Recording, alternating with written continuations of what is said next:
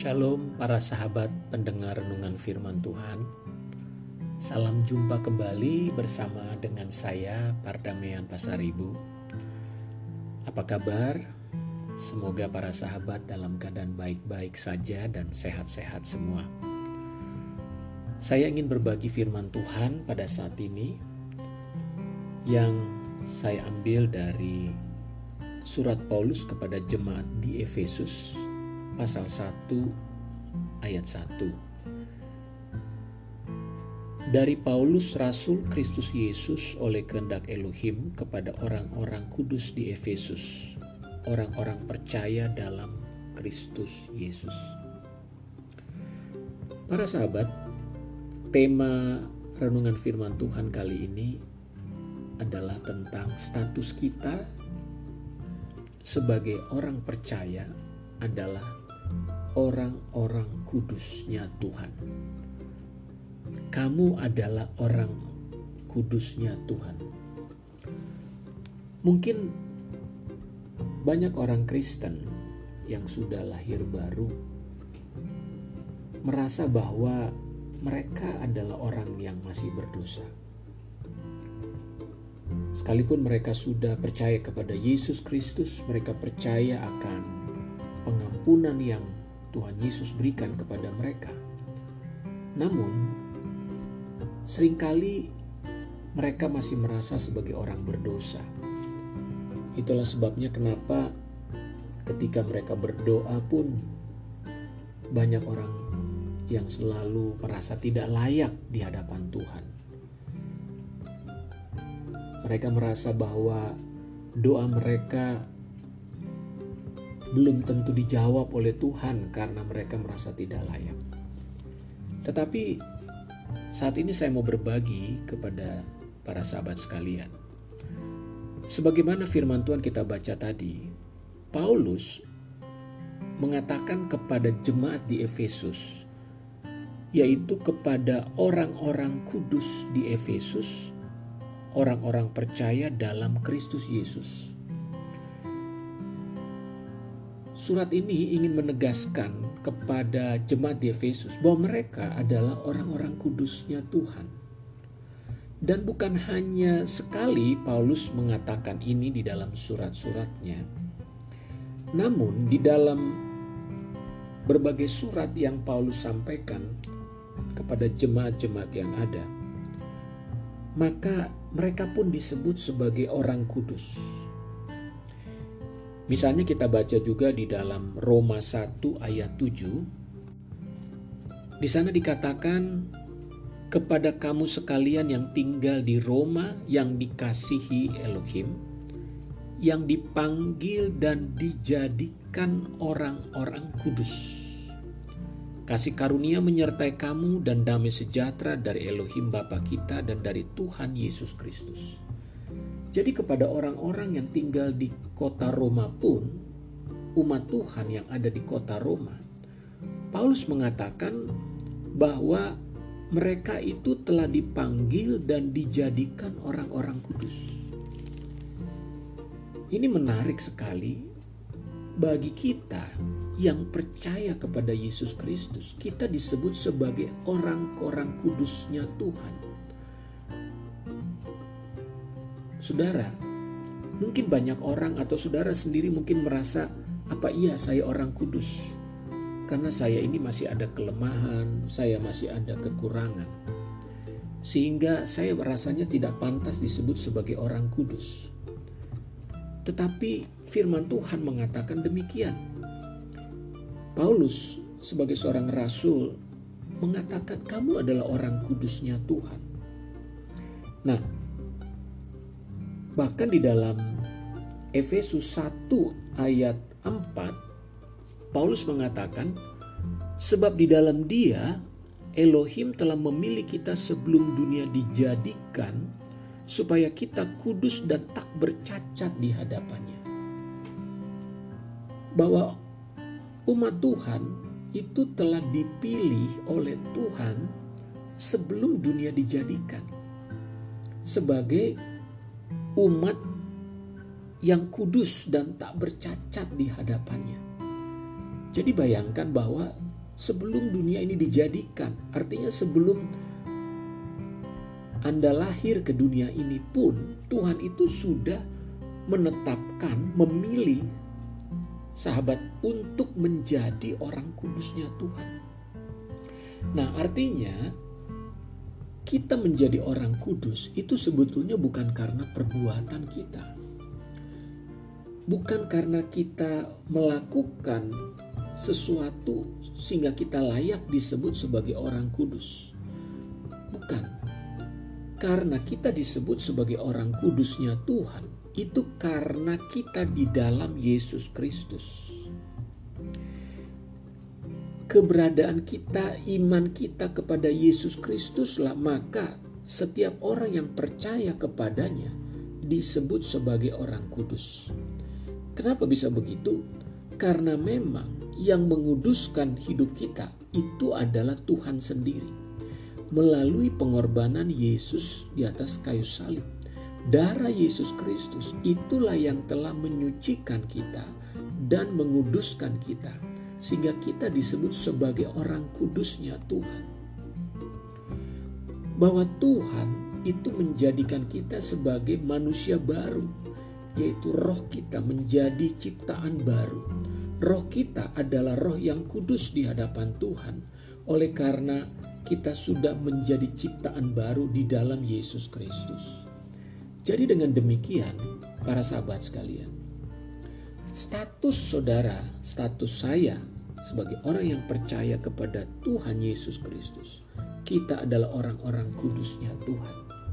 Dan sebagai orang kudusnya Tuhan, kita dilayakkan oleh Tuhan untuk masuk di dalam hadirat Tuhan, kita dilayakkan untuk memanggil Dia sebagai Bapa, memanggil dan menyembah Dia. Kita dilayakkan oleh Tuhan, oleh Bapa di sorga, untuk berseru kepadanya. Bahkan kita dilayakkan untuk menerima apa yang Tuhan sediakan bagi semua orang-orang kudusnya. Jadi Bapak Ibu Saudara, para sahabat sekalian, kita semua yang percaya kepada Yesus Kristus dan mengalami kelahiran baru di dalam Dia, engkau memiliki status yang tidak pernah berubah, yaitu sebagai orang kudus. Sekalipun mungkin engkau masih punya kelemahan, atau engkau mungkin merasa belum melakukan apa yang Tuhan inginkan dalam hidupmu, tapi itu tidak pernah mengubah status saudara sebagai orang kudusnya Tuhan. Mari kita lihat misalnya di dalam 1 Korintus 1 ayat 2. 1 Korintus 1 ayat 2 Paulus mengatakan demikian kepada jemaat di Korintus. Kepada jemaat Elohim di Korintus yaitu mereka yang dikuduskan dalam Kristus Yesus dan yang dipanggil menjadi orang-orang kudus dengan semua orang di segala tempat yang berseru kepada nama Tuhan kita Yesus Kristus yaitu Tuhan mereka dan Tuhan kita. Saudara lihat, jemaat di Korintus itu disebut dan dipanggil menjadi orang-orang kudusnya Tuhan. Padahal kalau kita membaca jemaat di Korintus itu orang-orang di sana itu banyak yang masih hidup di dalam hal-hal yang mungkin tidak pantas disebut di sini. Bahkan mereka adalah jemaat yang memiliki perselisihan, perpecahan di dalamnya. Bahkan ada anggota jemaat yang masih hidup di dalam perjinahan. Tapi Paulus mengatakan kepada jemaat di Korintus sebagai jemaat yang dipanggil menjadi orang-orang kudus. Mereka yang dikuduskan dalam Kristus Yesus. Saudara, kita menjadi kudus sebetulnya itu adalah karena Tuhan yang menguduskan kita. Kristuslah yang telah menguduskan kita dengan menjadikan kita sebagai ciptaan yang baru di dalamnya. Rohmu adalah roh yang dikuduskan oleh Tuhan. Bahwa pikiran kita, tubuh kita masih di dalam pembaharuan yang harus terus-menerus. Pikiran kita harus diperbaharui terus-menerus agar hidup kita menjadi selaras dengan firman Tuhan. Oleh karena itu, para sahabat sekalian, lihatlah status dirimu sebagai orang kudus di hadapan Tuhan. Dan status itu tidak pernah berubah. Status itu tetap adanya karena roh yang diberikan Tuhan dalam dirimu adalah roh yang kudus. Dan roh kudus tidak pernah berubah selama saudara adalah orang yang percaya kepada Yesus Kristus. Roh kudus tidak pernah meninggalkan dirimu. Dan roh dalam dirimu adalah roh yang dikuduskan oleh darah Yesus Kristus, diciptakan kembali melalui Roh Kudus yang juga ada di dalam diri saudara. Ingatlah bahwa engkau adalah seorang yang baru di dalam Yesus Kristus. Jadi, datanglah selalu kepada Tuhan dengan keberanian iman bahwa engkau layak di hadapannya dan teruslah hidup di dalam firman-Nya karena dengan demikian, para sahabat, engkau akan mengalami dan menerima banyak kebaikan-kebaikan Tuhan di dalam sepanjang hidupmu.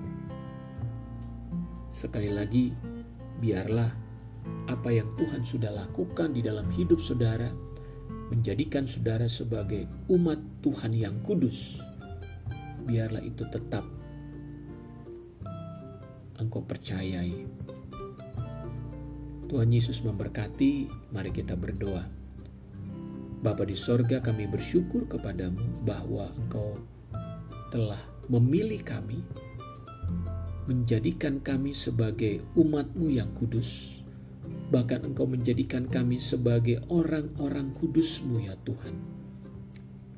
Kami dikuduskan karena iman di dalam Yesus Kristus. Kami tahu Tuhan bahwa di dalam diri kami tidak ada sesuatu yang layak, tapi karena Kristuslah yang telah melayakkan kami, karena Kristuslah yang telah menjadikan kami manusia baru, menjadikan kami sebagai ciptaan baru, sehingga kami disebut sebagai orang-orang kudusmu. Terima kasih Tuhan, biarlah kebenaran firman-Mu yang boleh kami dengar pada saat ini. Kiranya memberikan kami keberanian iman untuk terus berjalan di dalam kekuatan yang kami dapatkan senantiasa. Bahwa kami bukan orang-orang yang ditolak oleh Tuhan, tetapi sebaliknya kami adalah orang-orang yang dikasih oleh Tuhan. Terima kasih Bapa di sorga, Berkati setiap para sahabat yang mendengarkan renungan firman Tuhan ini. Terpujilah namamu, kami ucap syukur dan berdoa dalam nama Tuhan Yesus Kristus. Amin. Tuhan Yesus memberkati. Bagikanlah renungan ini bagi teman-teman. Kiranya mereka juga boleh diberkati. Shalom.